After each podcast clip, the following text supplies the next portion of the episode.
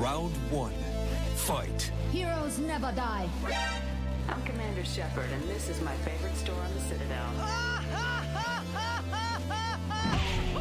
I used to be an adventurer like you. Then I took an arrow in the knee. Power, sex, sex, power. They both come down to one thing. Gamers. Hello, hello, hello, and welcome everyone to the 293rd episode of the Hungry Gamers podcast. We're powered by AP.net and those sexy legends over at Audio Technica. I'm your extremely humble host, Brendan White. You can find me just about everywhere at Brendan8bits. And joining me today, as is tradition, my podcast, Right I Die, the Starmie to my Staryu. You can find her on them socials at Miss Ally Hart. Miss Ally Hart, how the bloody hell are ya? That's the noise they made. Yeah. I love I that. just- Like all the other Pokemon, like say their name, but those guys go. "Yeah." Yeah, Like, it the best. made me laugh every fucking time just because it didn't make sense. yeah, it's it's fantastic. But uh, you know what? They're a pretty strong water type, and uh, you know Misty is very pro Starmie and Staryu, and uh, yeah, power to those. Uh, I guess rock. Water they almost look like rock like starfish, don't they? Like they're yeah, like of- some like kind of like crystal rock kind of like combo. They have the gem right in the center, so but they're- a water type. So? Yeah. Yes, yes. Yes, they are. Do you think in Pokemon, like, if we went like real Pokemon terms here, like, do you Mm. think there'd be like, like you know, like a tuna farm type of thing? Do you think they'd farm Starmie and Staryu for those gems? Do you think we'd see like a um, Oh hell yeah! Right? what's what's it's the like like, Bering Sea right? Gold and all those types of shows? You know, like um, the crayfish reality shows and all those crazy fisher ones. There'd be a Pokemon one of those where they're out in the ocean trying to catch Starmie to or Staryu to get those big rubies. That's like really brutal, but it's also very like it's honest, like honestly true. Like it's a giant like ruby gem in the middle of this Mm. Pokemon, and it doesn't have eyes to look at you, to cry, to you know say please don't kill me. So yeah, you'd pretty much be good. Yeah, like there, there's a business there. Like if we're in Pokemon world, that's what I'd be doing. I'd be I'd be farming Starmie and just uh yeah selling off those rubies because uh that's that's a big ticket item. It is. I'm very impressed actually. Like th- th- there's a lot of other like morbid stories that kind of go on the background of Pokemon lore, but I, I don't think you know farming gems off um the start those star type Pokemon. I reckon uh, we we could see Discovery Channel are taking a lot of risks with their reality shows these days. Maybe they could do a Pokemon reality show about uh yeah Starmie and Staryu farmers and the hardships that they face going out in the wild seas and uh, you know cruising around there and then trying to maybe sell them to sell them to some higher ups at the Indigo Plateau or something like that. But anyway, let's uh let's try and get back on the rails here and uh the connective tissue there with that Starmie and Staryu reference ties into a game that you've been playing this week. Yeah, like uh, a week or so ago, they announced that they were bringing uh, two titles to the Nintendo 64 Nintendo Switch Online service, which is like essentially the Nint- Nintendo 64 kind of like emulator kind of uh, library that you have access to. And one of them was Pokemon Puzzle League. Um, when I saw it, like the announcement, I was like, okay, yeah, standard. Like I love my, you know, Tetris 99. Like I like my um the Dr. Robotnik's Mean Bean Machine kind of like style game. So I gave it a go. I, I I started it on Tuesday and I finished it on Wednesday. Um and I went I did the easy mode first. I'm like, cool. And then I did the novice uh no, normal and then I did the hard mode and I completed it and I'm like, wow. There's like a million and one games out here that I should be trying and I rolled credits on Pokemon Puzzle League, a Nintendo 64 game from years ago. Nicely done. Uh, but it was addictive. Like I, I really, actually, really, really enjoyed my time with it. I loved um just going through, going through the Pokemon that I know, kind of thing. You know, like Mhm. n- not venturing too far forward into the.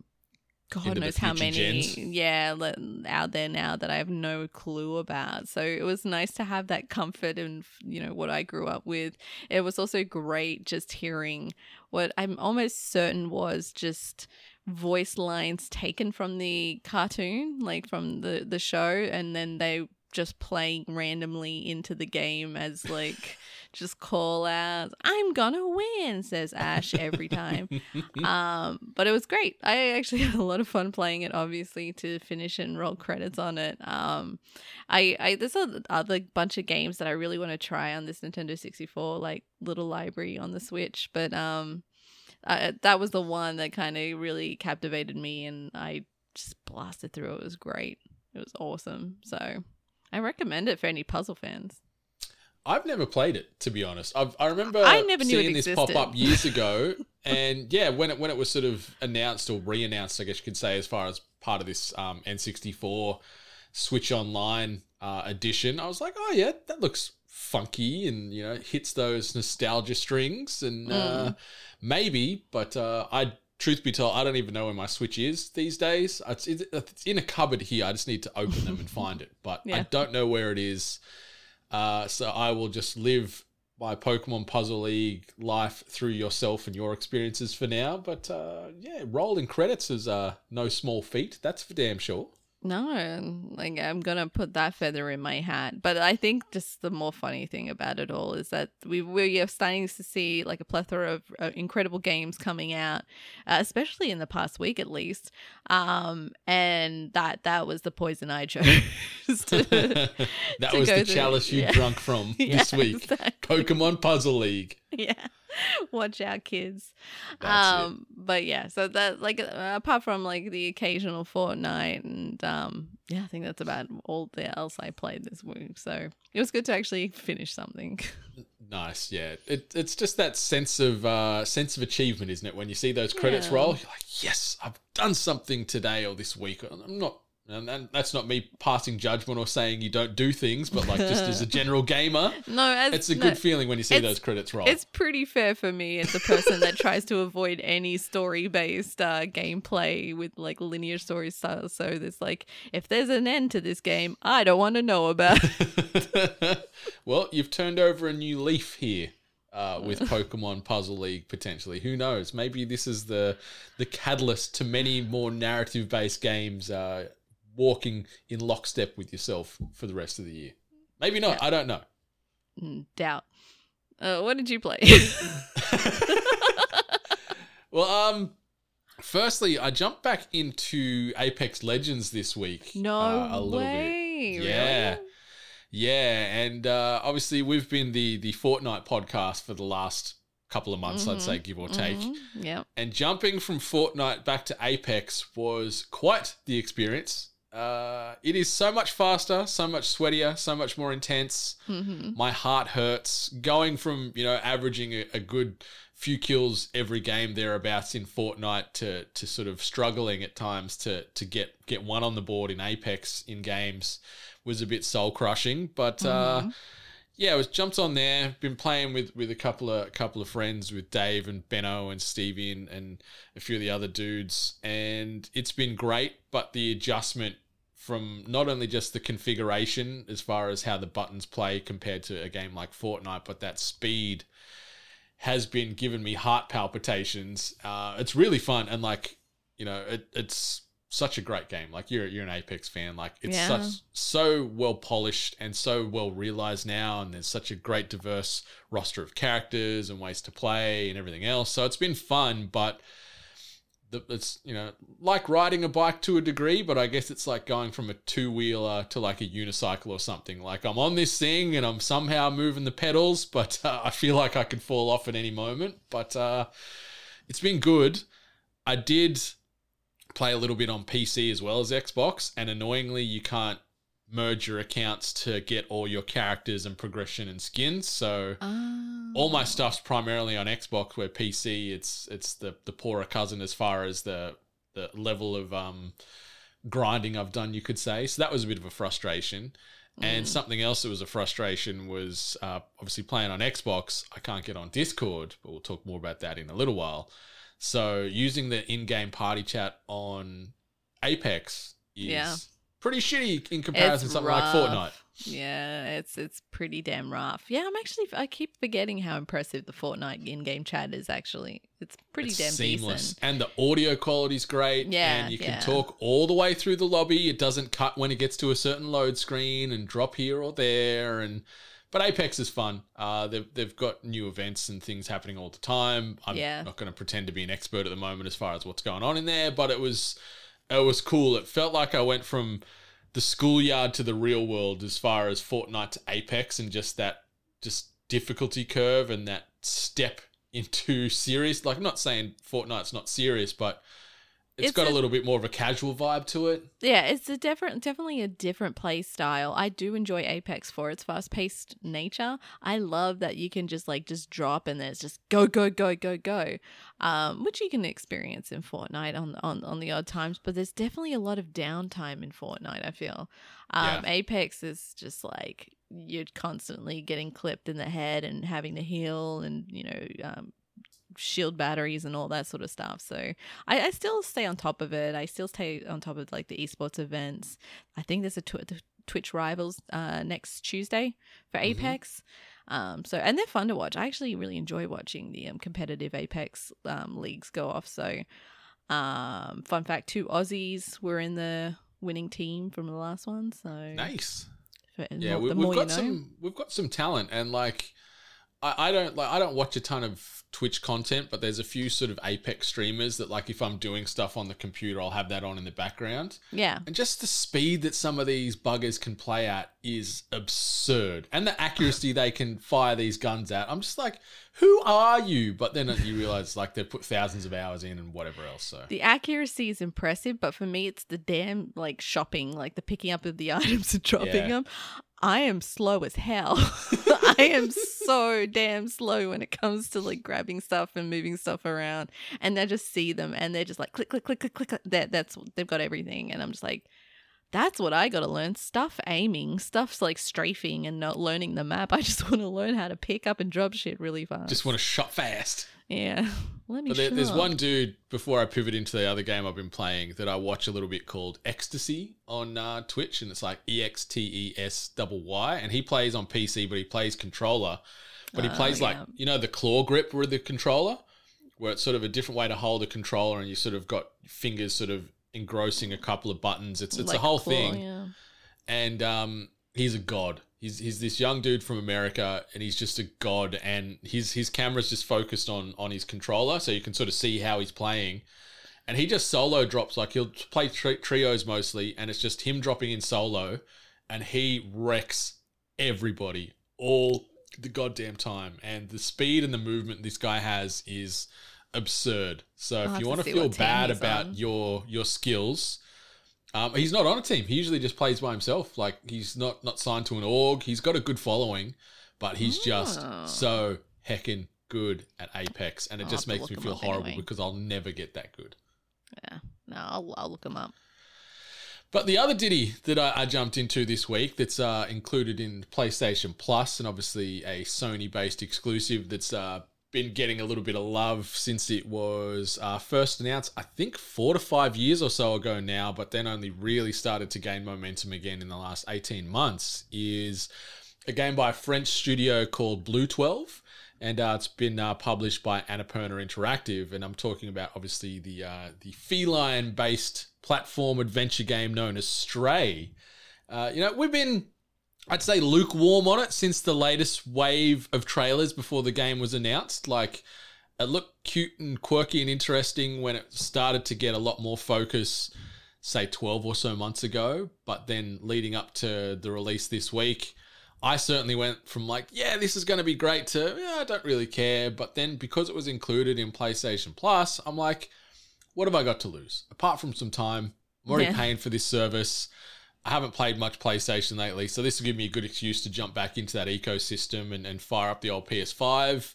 Yeah. And I am very happy that I did because this game, like, I'm not a cat guy by any stretch of the imagination, but this No. game is just a love letter to cats. And that's a weird thing to say for a video game. Or maybe not weird because we have a lot of animal based games and pet simulators and all that kind of stuff. But yeah.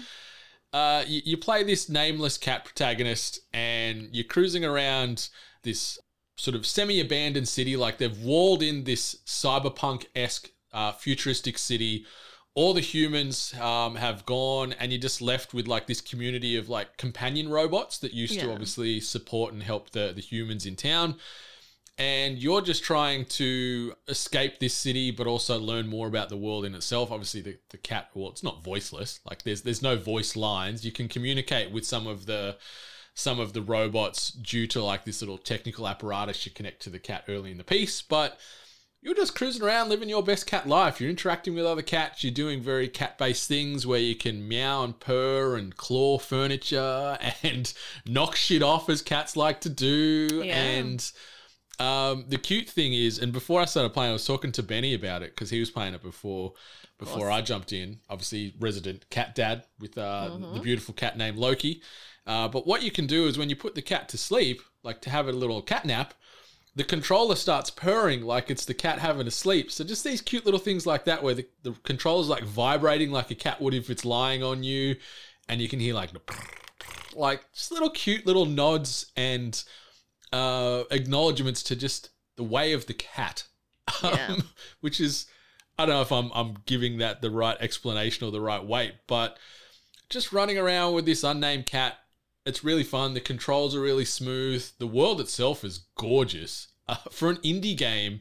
And for a debut indie game, this is one of the better looking games I've seen on console in, in quite a while. And it's really impressive what Blue uh, but Blue Twelve have done because obviously this is their their debut game. But the the I guess the amount of time they've taken into studying the mechanics and the movement and the personality of how cats would be, Yeah. and then deploying that into this game is testament to just maybe their love for cats. Maybe they're just cat mad. I don't know if maybe it's be. based off one of Blue 12's uh like devs personal cats and they've sort of just seen this thing be quirky in in their studio and let's make a let's make a game about this cat. I don't know, but like it's super cute. I'm really enjoying it. It's only about a five ish hour runtime. Like, it's not a huge game. I managed to put in about two hours or so last night before bed because I jumped in a little bit late, but I wanted to sort of at least sink my cat teeth into this game.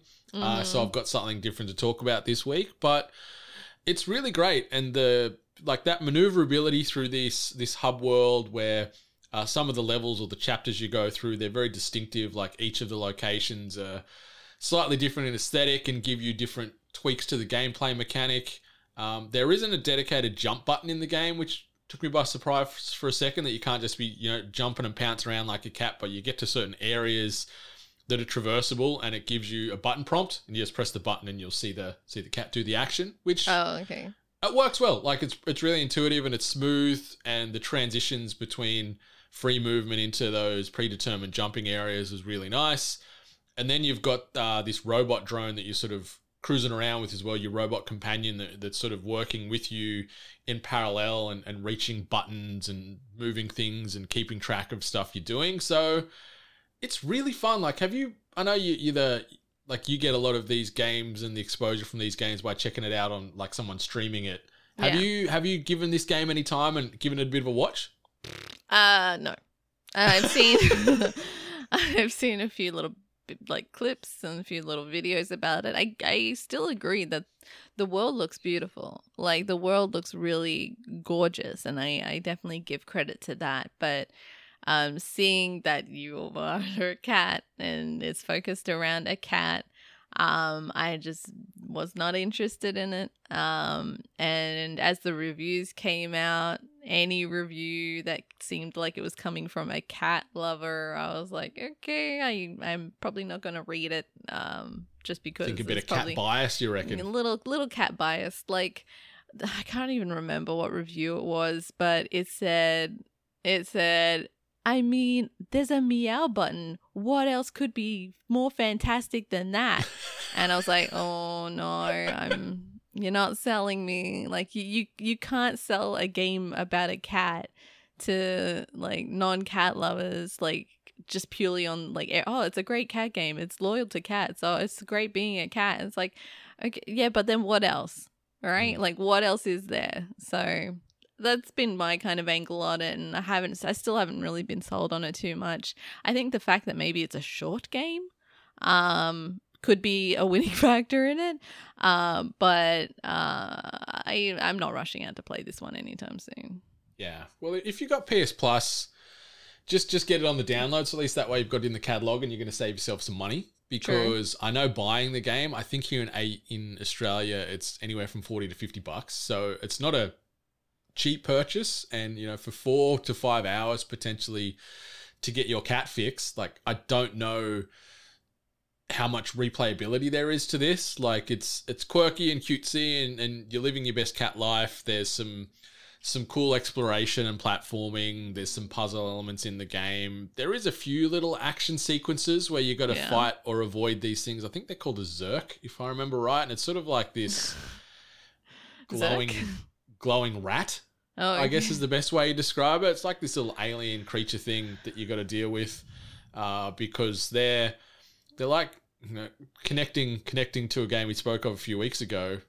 Teenage Mutant Ninja Turtles, the mouses. It's sort of like that where these things just eat and devour everything. So they're sort of nice. destroying the robot population and, and just giving this this world a bit of a hard time. So you're dealing with that at the same time as just understanding what's happened and, and why everyone's moved on and things. But the world itself, it reminds me a lot of uh, Blade Runner as far as that aesthetic and that vibe. Like we say cyberpunk, but there's just some areas you walk in in this game, and I feel like I'm going to walk past Rutger Hauer or uh, Harrison Harrison Ford's going to be at a little noodle bar or something like that, eating in in the rain. But it's it's been fun. I'm going to finish it over the weekend, so I'll give my my sort of thumbs up or thumbs down um, on next week's episode. But so far, it's it's been really enjoyable for those couple hours I've played.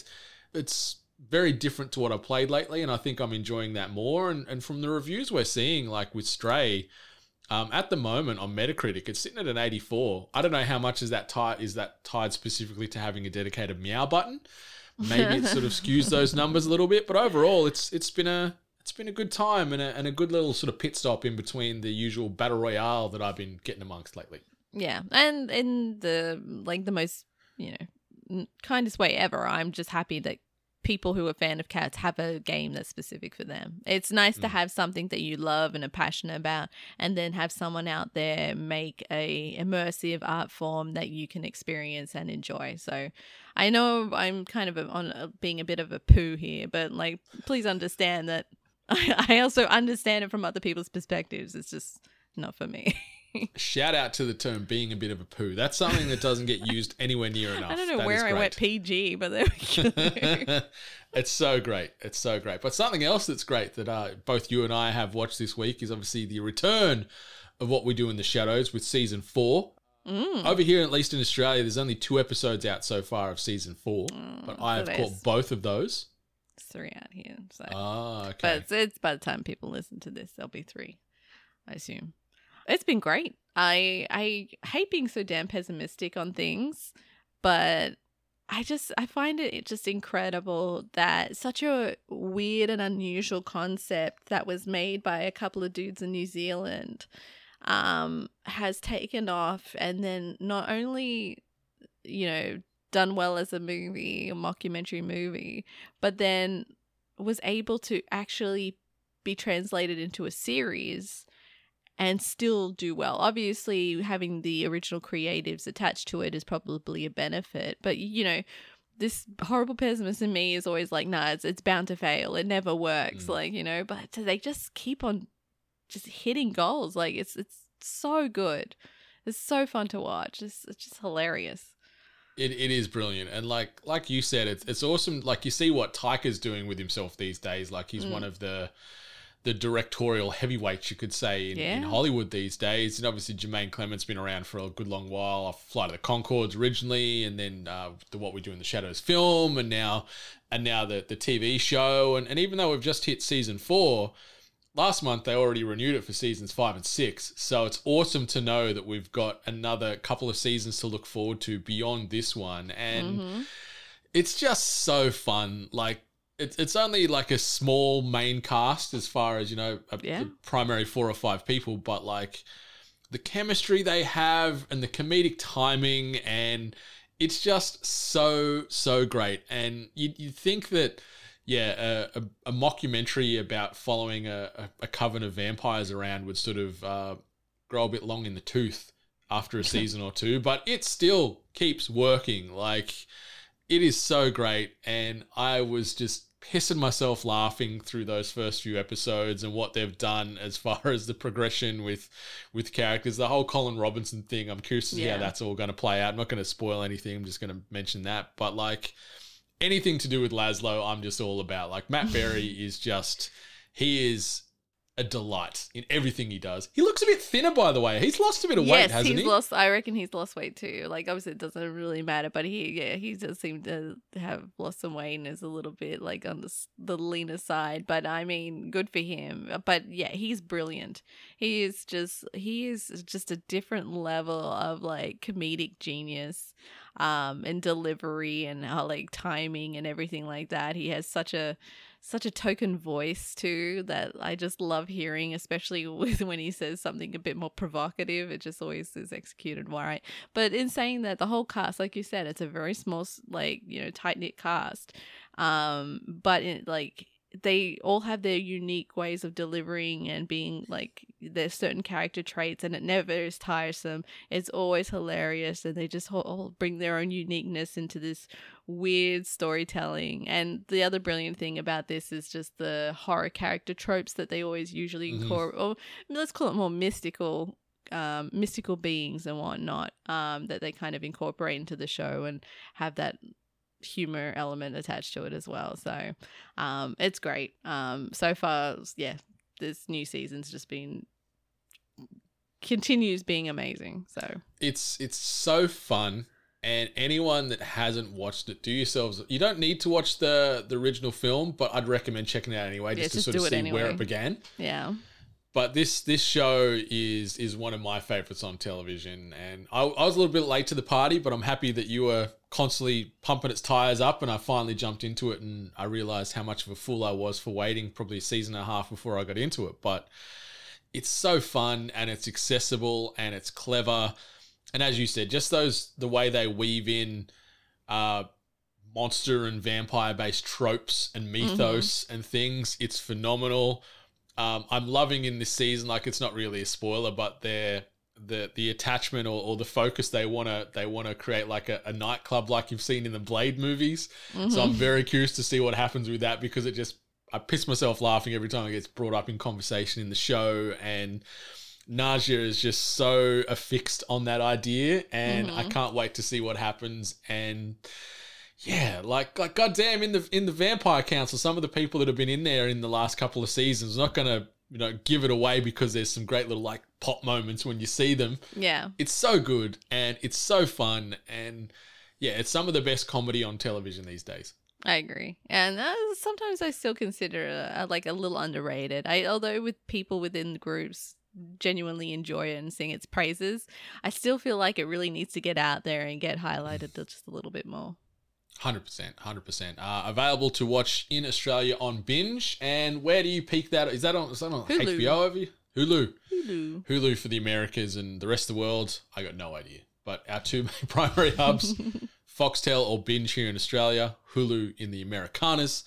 But uh, let's jump into quick bit of housekeeping. Obviously, ko-fi.com forward slash we're 8 bit. If you wanted to support us monetarily, you can do so over there from the low, low, low price of $1 per month. You want to get some merchandise? Shop8bit.net is the place to go to get yourself tees, hats, hoodies, and everything else in between.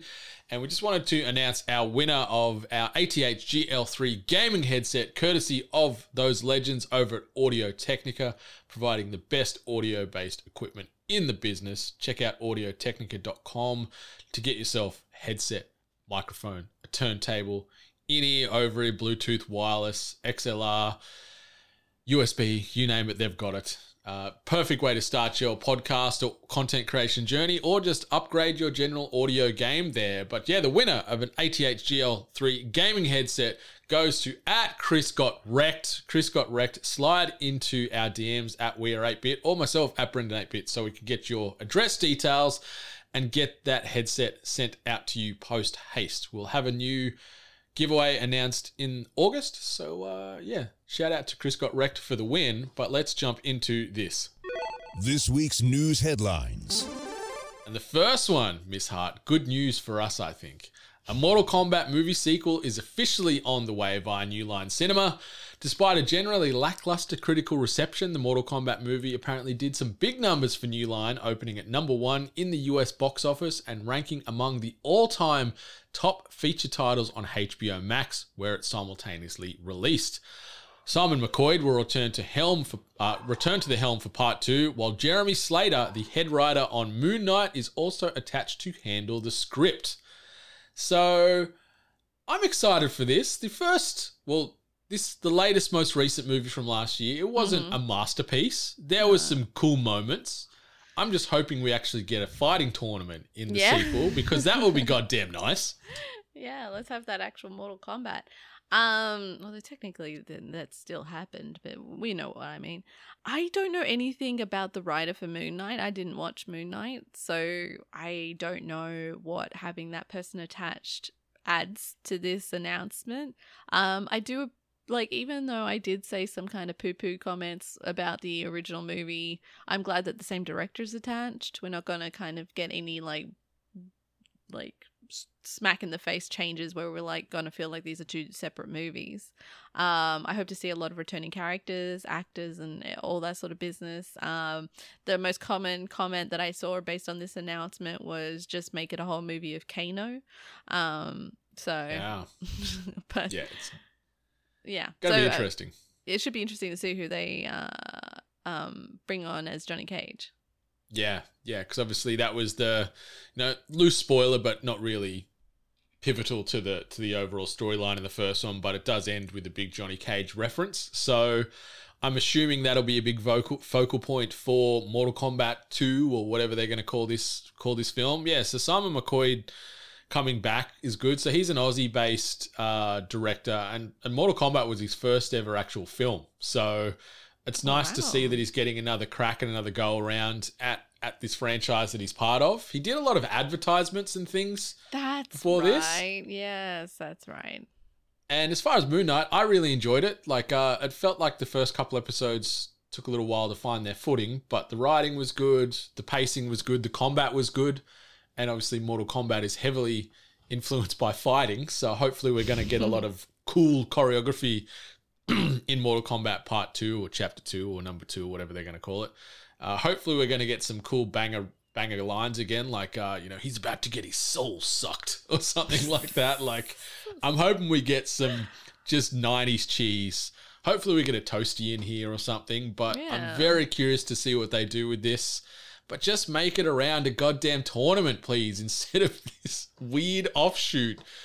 And I don't care if the the MMA guy that they sort of based the first movie on, whose name now escapes me because he just was such a boring character. Yeah. I don't care if they kill him off in the first five minutes.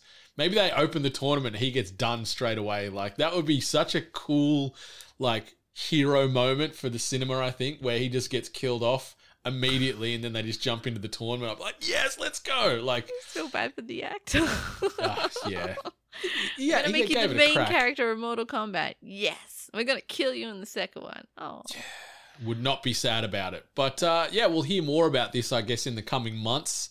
Hmm. I'm assuming this movie is looking like a you know a 2024 release ish somewhere, give or take, maybe. But uh, we'll see. We'll see who returns from the from the original.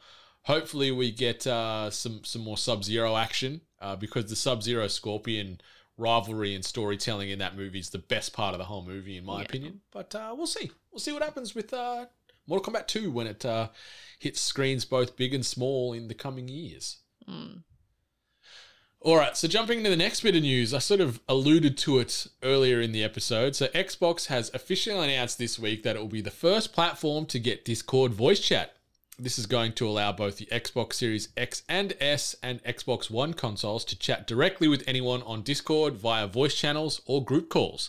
At present, this is just available for Xbox insiders and will be available for everyone else sometime soon. So, Stupid me. I thought I was an Xbox insider, and I spent about an hour trying to set this up yesterday, and I realized that either my Xbox insider card has been revoked or I just never was, and I was just living a lie because I couldn't find any of the settings that uh, all the Xbox, you know, quick guides and said were referencing. So I got very frustrated. So right now, I can't test this out to see how it works, but the short version with this it's not as smooth as like there's a native Discord app on your Xbox console and you click it and away you go. You actually have to have the Xbox app and the Discord app on your smartphone, and you need to sort of log into both of those with a QR code and bridge the call between the app to make it work on the Xbox console itself. So you're not using your phone as like a microphone or anything like that. This is just a a, a bridge point to connect the the call between to have that little digital handshake, and then you'll be able to chat through the party chat on your Xbox. So it's not as smooth as Oh, yeah. click and go. Maybe that will change with the full release, but yeah, it's it's a couple of step process. But right now, unless you're an insider, you can't do it. So I was excited when it got announced because I was complaining about the Apex stuff just before. Yeah. Then I tried to do it, couldn't do it, got upset again. So, uh, but this is cool. We've been talking about this for a while because obviously Xbox and PlayStation has in air quotes Discord support, but all that means is if you're on Discord, you can see that uh, Ally's playing something on Xbox right now, or Brendan's playing something on PlayStation. That was the level of integration that it had. Yeah. But now you can actually have uh, voice chat through Xbox, so it's it's a good get. Yeah, I like it's a good get. Uh, I it, I still am not really seeing the benefits too much of it. Like I understand some people needing it, but um, me myself, I don't really see it being necessary too much right now. Um, I don't really see me playing like like I play PC and you know you mostly have played things on Xbox so when we play things together it really hasn't been too much of an issue obviously if there was something on PC and PlayStation or something etc there would be hiccups but yeah and then to see that it's kind of an interesting way to access it this whole Mhm. kind of use your phone and cross connect so then you can connect to your Xbox it's a bit finicky so I'm not going to poo poo it because people need it but you know let's count how many times I say poo this episode I reckon you're about half a dozen so far. yeah, count me in, everyone. Um, so, but either way, like I, I I just hope it's like the start, and then they're gonna obviously keep working on it a little bit more because it's it's still finicky, and obviously you have to be a cool inside. You need to have the uh, membership card, you know, that you apparently don't have or something. I do not. Yeah, I, I bleed green, and apparently I'm not uh, cool enough to be an insider. But shout out to those people that are utilizing and embracing the Discord integration there. But yeah, as you said, Ms. Hart, I'm hoping maybe the full release we'll see, or a future release we'll see that this Discord integration will just be native through the through the console itself, so you don't have to do this weird app-based integration and handshake. But it's still cool because this is something we've spoken of on and off for the last couple of years where there was a room obviously discord was potentially going to be acquired for a hot minute there and all that kind of stuff but this is this is a step in the right direction because uh yeah it's you know, crossplay is is becoming the norm so having a a universal uh, voice chat program to, to be able to do that in is a good start point because yeah, native party chat in some games be crappy like Yeah. Apex. Other crappy news. Uh, this week we've had a a lot of uh, negative stuff coming out from Ubisoft regarding future games and un- yet unannounced games. And uh, yeah, so not only is Ubisoft delaying Avatar: Frontiers of Pandora, not sure if anyone in the world is uh, too upset about that one. Uh, not sure if many people in the world are too excited about Avatar in general anymore. I certainly am not one. But uh, that's been delayed. They've also said that they've delayed an as yet unannounced game, but they've also flat out cancelled four titles in an attempt to cut costs and focus on its bigger mainline games, such as Assassin's Creed and uh, Watch Dogs and things like that. Among those cancelled games are both Ghost Recon Frontline and Splinter Cell VR. So, Ghost Recon Frontline was their free to play like battle royale they were working on. Remember they announced this thing a couple of years ago and they were going to bring heap of Ghost Recon and broader Ubisoft characters in to, to battle. That's been given the snip and Splinter Cell VR has also been chopped. And two other games that they have not yet announced they were working on in the shadows have also been cancelled. No, so no uh. Ubisoft cutting costs left and right. And uh, yeah, Avatar Frontiers of Pandora delayed. Do you care about Avatar? I do not. No, I I had the misfortune of working in a JB Hi-Fi at the Avatar hype, so womp womp. I hate Womp, those womp. blue dudes. And like you, you were at the cinemas recently. When you were watching the Black Phone, did they show the trailer for Avatar in the lead up to watching that movie or not? I've s- I know I've seen that trailer, but I can't remember if it was for the Black Phone or if it was at um Thor. Okay. Because it is, it is one of the shittest trailers I've ever. Like, there's no. There's next to no audio in it. There's, There's like one line said. There's something in the trailer, and I don't know if this is spoilers to anyone, so cover your ears. Are they implying that the human dude in the Na'vi form Had a human kid? Yeah, Yeah. I'm like, wait, did they did they bonk and they made like a mix thing? Like, I think I don't so, know. That's the only that's the only thing that has sold me to watch this movie. Yeah, I, I want to see him stick Let me those, see them genetics.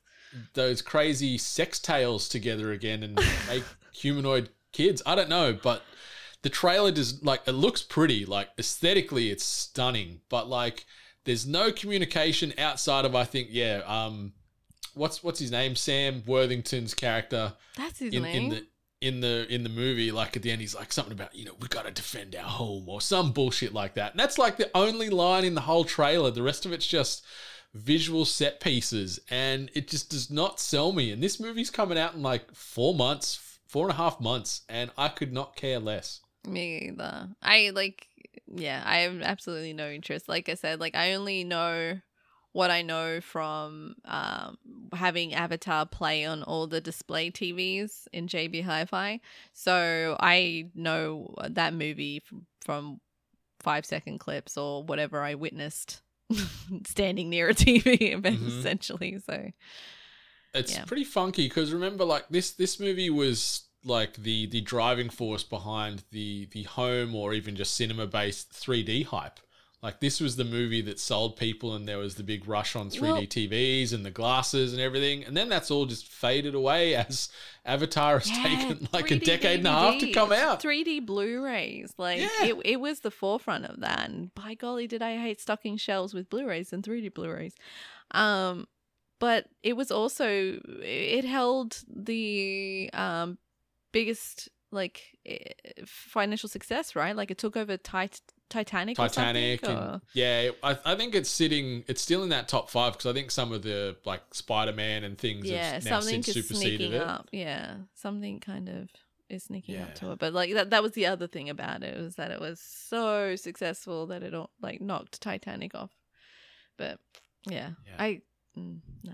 I do still remember watching it at the cinemas and being blown away by it in 3D. Like I thought it was a cool experience, but yeah, that coolness has just floated away as time has just moved past us because this movie came out like a decade plus ago, and now we've got like I can't remember if he said he's got three or five Avatar movies planned in total. It's like so it's these like movies are going to come I out think. forever. It's it's pretty bad. Yeah, just because something's in 3D and it kind of wows you doesn't mean it's a great movie. I saw Beowulf in uh, IMAX 3D. It was Oh. all right, but doesn't mean it's a Only good, good movie. thing about that is sexy shiny monster A- Angelina Jolie. Yeah, I got to see like shiny golden Angela Angelina Jolie tits in 3D and IMAX, which is just an experience in itself. So Mm, that would have been very big on that screen. But anyway. but uh yeah, we've got Avatar for years to come. We've got a delayed game coming from Ubisoft eventually. and, then two that we don't know about Yeah.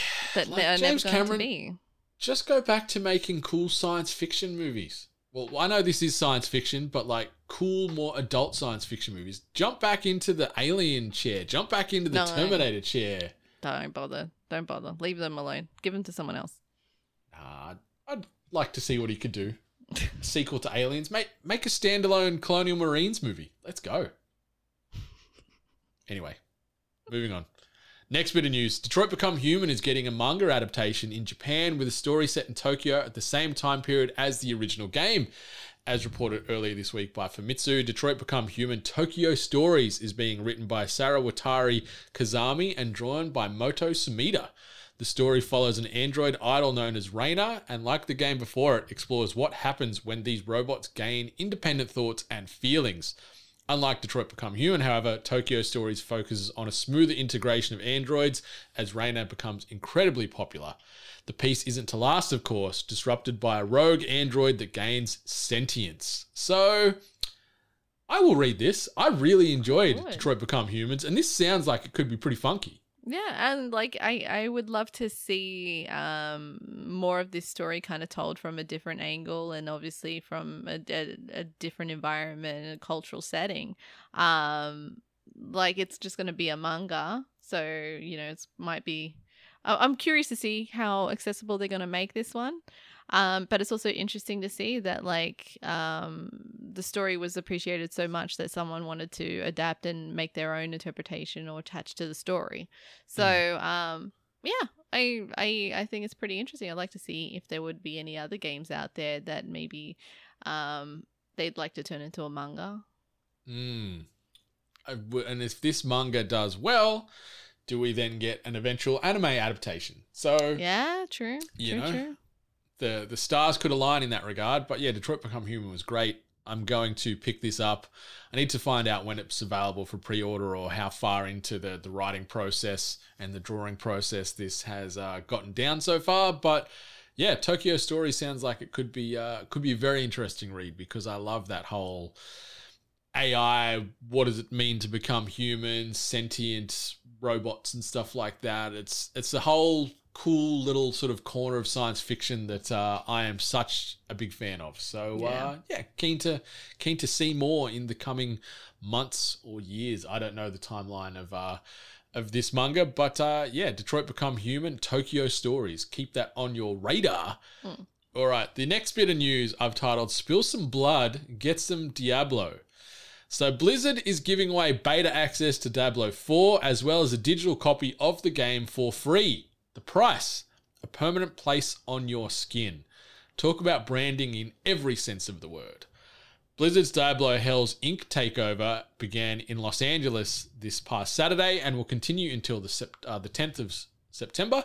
During this time, fans can get a free Diablo tattoo while also nabbing their beta access and digital copy of the game in the process. The campaign will hit eight cities in total across North America, Europe, and Australia, with each pop up opening for one day only. A competition ran in June, which gave fans the chance to win a custom Diablo tattoo, but anyone who missed out on one of those can still get involved during the walk ins. Pre designed Diablo 4 tattoos will be available on a first come, first served basis, and anyone who offers their flesh as tribute will receive said digital awards.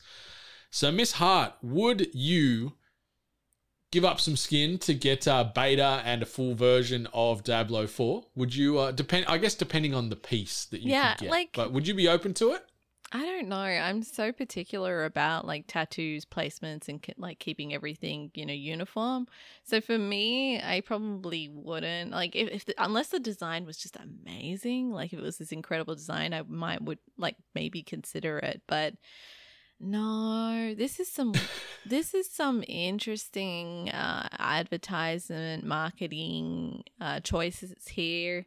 I get it. Like it's Diablo flesh tributes, give up some skin. Like I, I get it, but it's it's interesting. It's interesting, but I, I wouldn't do it.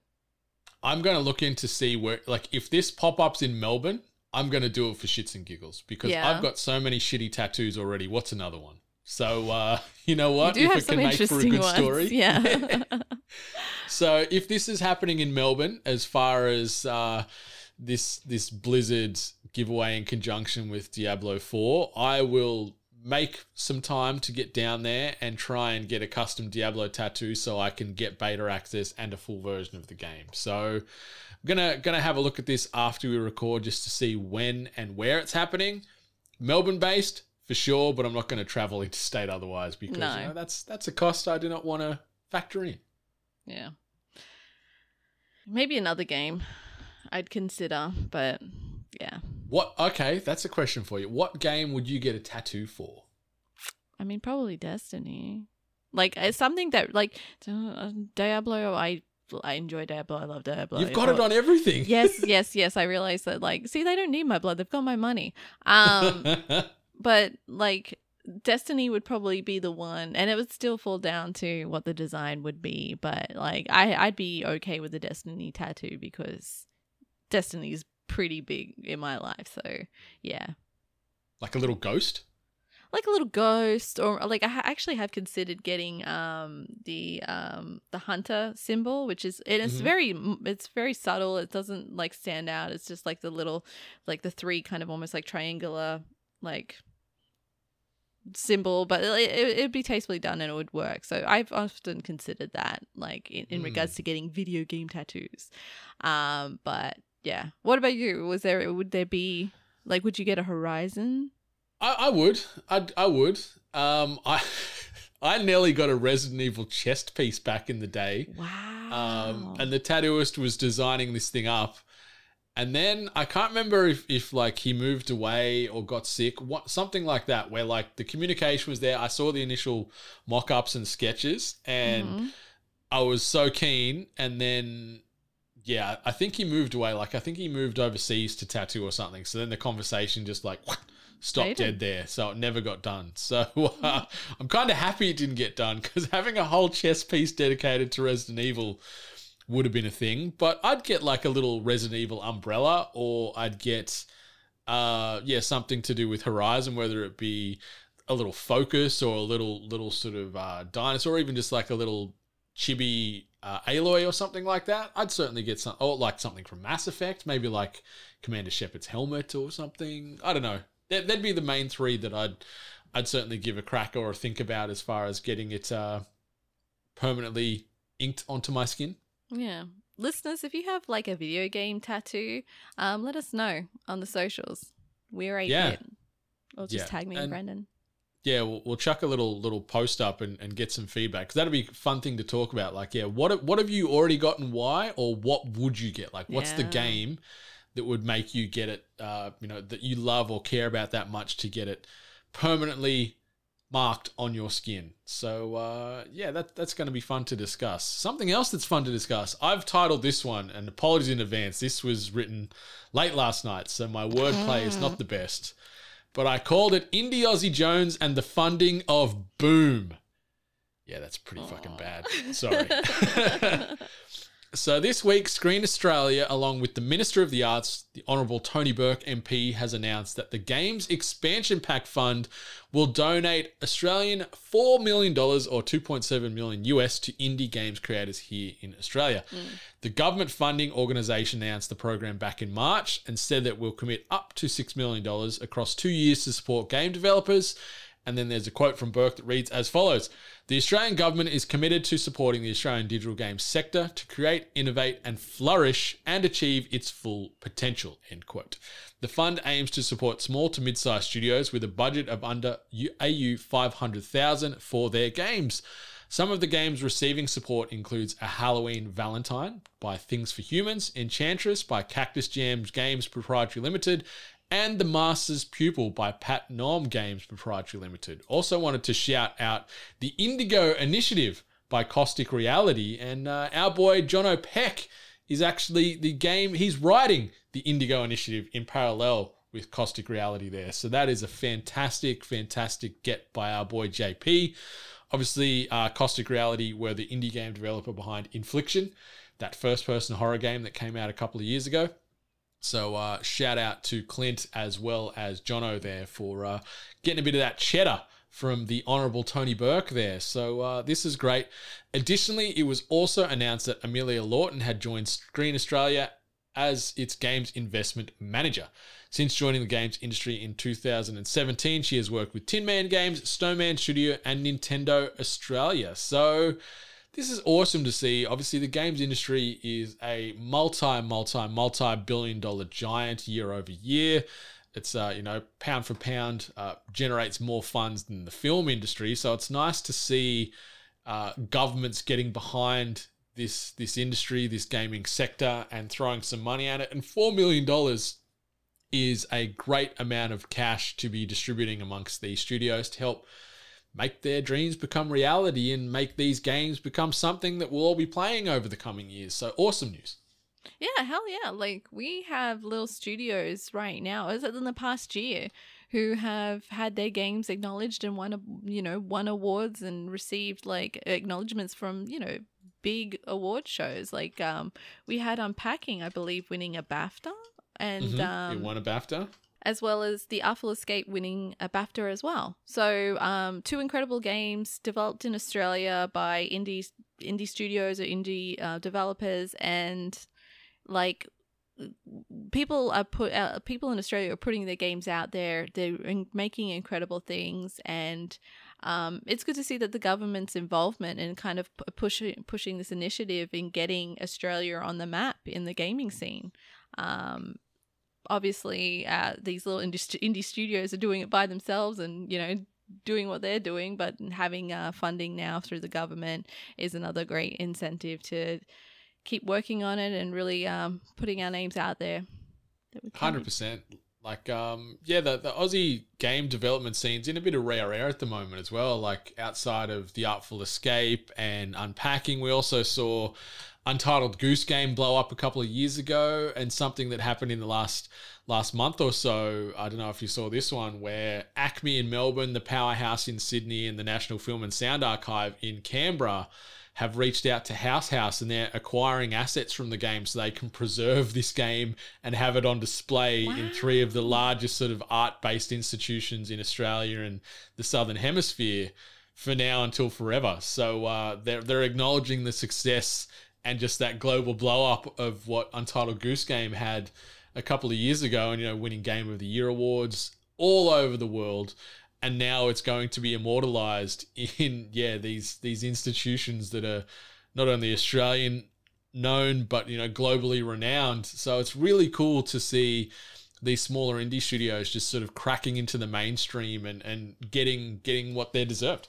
Exactly, and even um, even studio uh, True Crime Games who um worked on Eastern Market AR Murder. game. Exactly. Yeah. Um, they've seen a lot of um, acknowledgement through governments, uh, through the government, and like uh, an aspect of incorporating uh, the AR technology and educating um, educating people through like museums and such like that. So they've been getting those kind of acknowledgements as well. So um, it's just good seeing studios get acknowledged and getting that push in, in into more investment, more time, and putting the, the the hard work and the product that they're working on out there to to everybody essentially. Totally agree. And and it's great to see this type of news and focus on the games industry instead of the bullshit spin you get from America so much where it's, you know, video games instill violence and negative tendencies into people because of shooting and all this nonsense. So it's nice to actually see other governments around the world go, you know what, we're just going to appreciate this art and also honor and do what we can to acknowledge the greatness that is uh, getting created out there. So, uh, yeah, hat tip to all those studios that are that are getting involved and getting some of that cash from the game's expansion pack, but also just hat tip to them indie devs in general, just doing it on their own time, doing it off their own back, and uh, taking a chance because uh, you love to see it when they when they have those uh, successes that uh, they're hoping and aspiring to achieve. But you know, it's it's a very small percentage that get blown into the stratosphere. But when you see it happen, it's it's really touching and uh, good hero moment, a good fist pump, I reckon. Yeah. And the last bit of news we wanted to cover on, uh, we've just had the D and D Honor Among Thieves trailer officially revealed over the past 24 hours. So uh, D and D or Dungeons and Dragons Honor Among Thieves, the upcoming live action movie, revealed its first trailer this past week as part of San Diego Comic Con 2022. The trailer shows off a lot of traditional elements of Dungeons and Dragons paired with the comedic tone the movie is going for. The footage showed a ragtag group of misfits led by Chris Pine's character who are going on a journey to search for a relic. According to the trailer's voiceover, the characters have accidentally unleashed the greatest evil the world has ever seen and have to work together to fix it. So, Miss Hart, we, we had a little chat about this before we uh, hit record. I'm excited for this. It feels quirky and whimsical and like completely different style or like universe, but it felt like this is going to be like a mummy style viewing to me, like similar tone to the mummy is what I'm feeling like. Different universes, completely different characters, but I was trying to think of what I could comp it to and what I was feeling seeing Chris Pratt and not Chris Pratt, Chris Pine Yeah. and all these other actors doing their thing on screen. It looked fun, like right. Yeah. too many Chris's, too many Chris's in Hollywood. There are a lot. But this looked fun, and I thought it's going to be a good representation of D and D and Hugh Grant as the primary antagonist. Let's go. Love me some Hugh Grant. Just stay out of cars in car parks with uh, strippers, but uh, or escorts, I should say. But uh, you do you, Hugh. You do you, Hugh.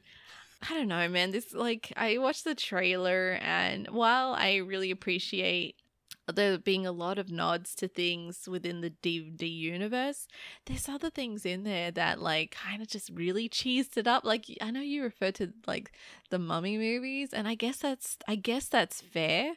I guess that's actually fair, but I since I hold it so like wholesomely in my heart that those movies were good, it's I don't want to compare it to what I witnessed in the trailer.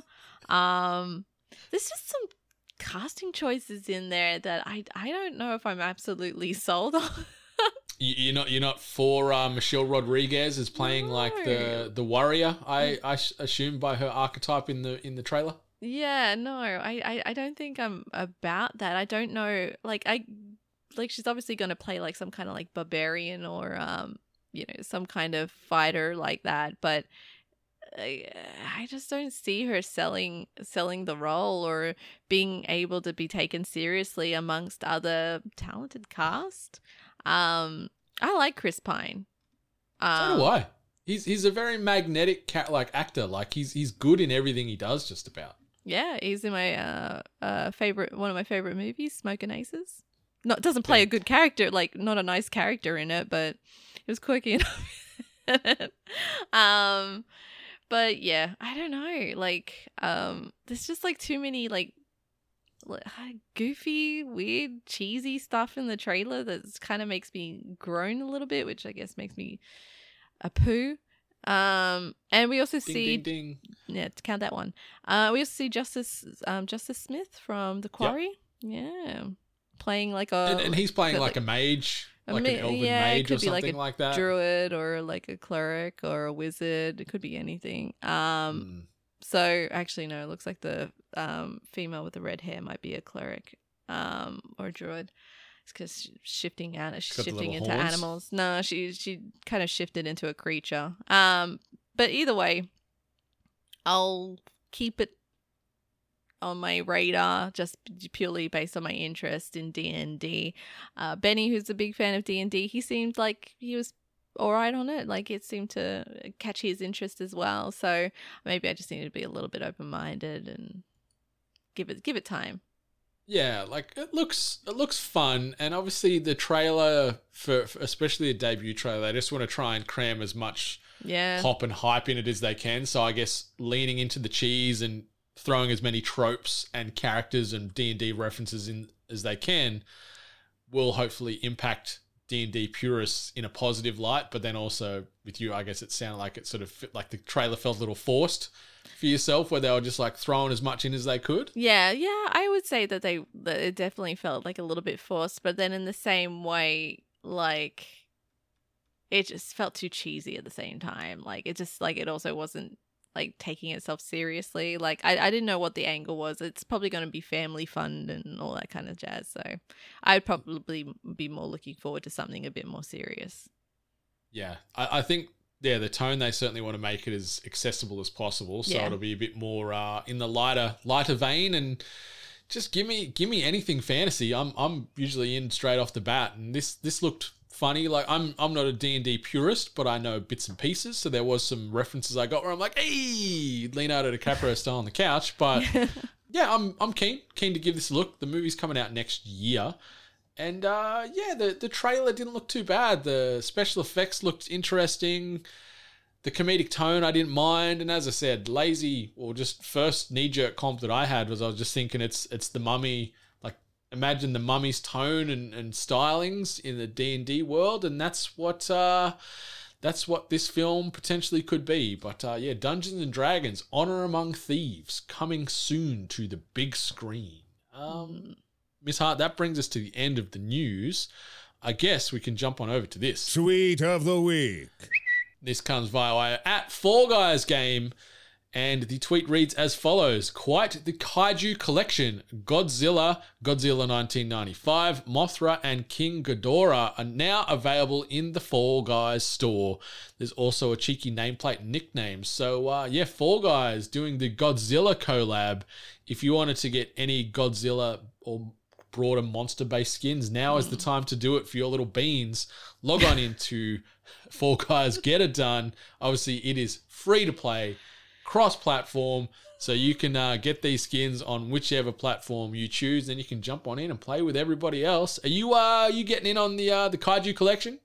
Yeah, uh, I I think it's cute. I, I'll have to see though exactly what they're asking for it, um, because they might be asking for their new uh, in-game currency that can cost a pretty penny. So I'll have to I'll have to check in and see how you acquire it. But it's it's actually kind of cute, um, for any like kaiju fans. Um, just having like Mothra there, um, it, it- it's it's pretty adorable. So I, I'm Mhm. gonna load in and see what what they've got on offer. Um, but yeah, kaiju up those beans. So great. So, so great. But um, if you wanted to also maybe pivot and you're not interested in some Godzilla based skins, that's okay because we got you covered. New releases and events. Uh, first one, as far as podcasts that have been out or are coming out, uh, apologies, but we missed the announcement that uh, the latest Comedy Rewind has dropped this past week, and that uh, covers Rush Hour Part 2 with Australia's John O'Peck and uh, our good friend from across the pond, Logan at Lefty Loggy on Twitter.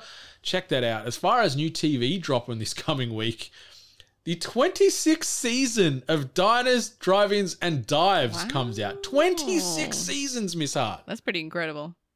Yeah, shout out to Guy Fieri and uh, his Flavortown awesomeness. The next one, Gordon Ramsay's Next Level Chef, the first season drops this week.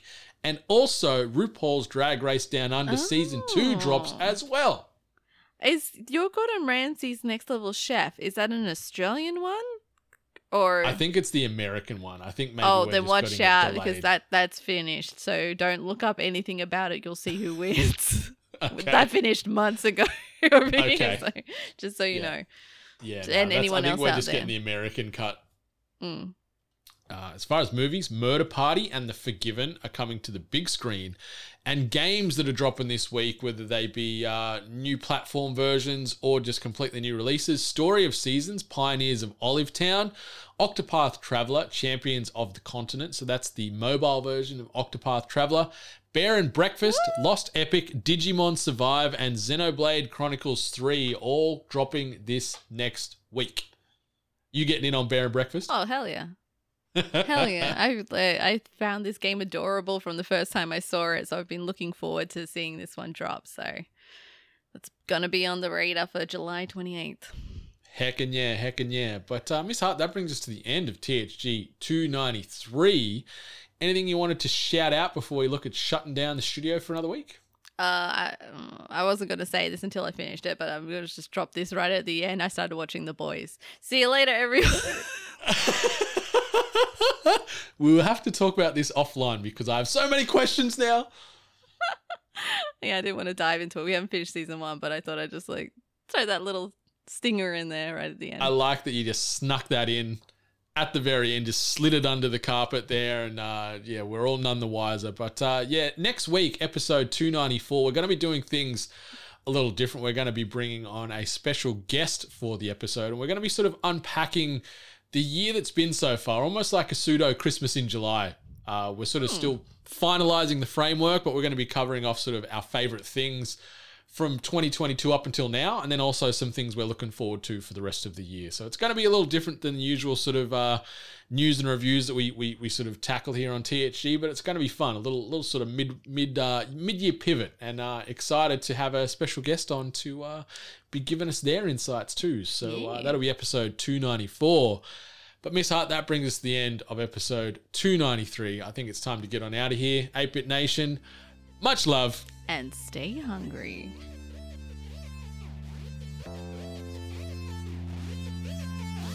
You've been listening to The Hungry Gamers, one of many gaming and geek culture related podcasts from the 8 Bit Collective over on 8bit.net.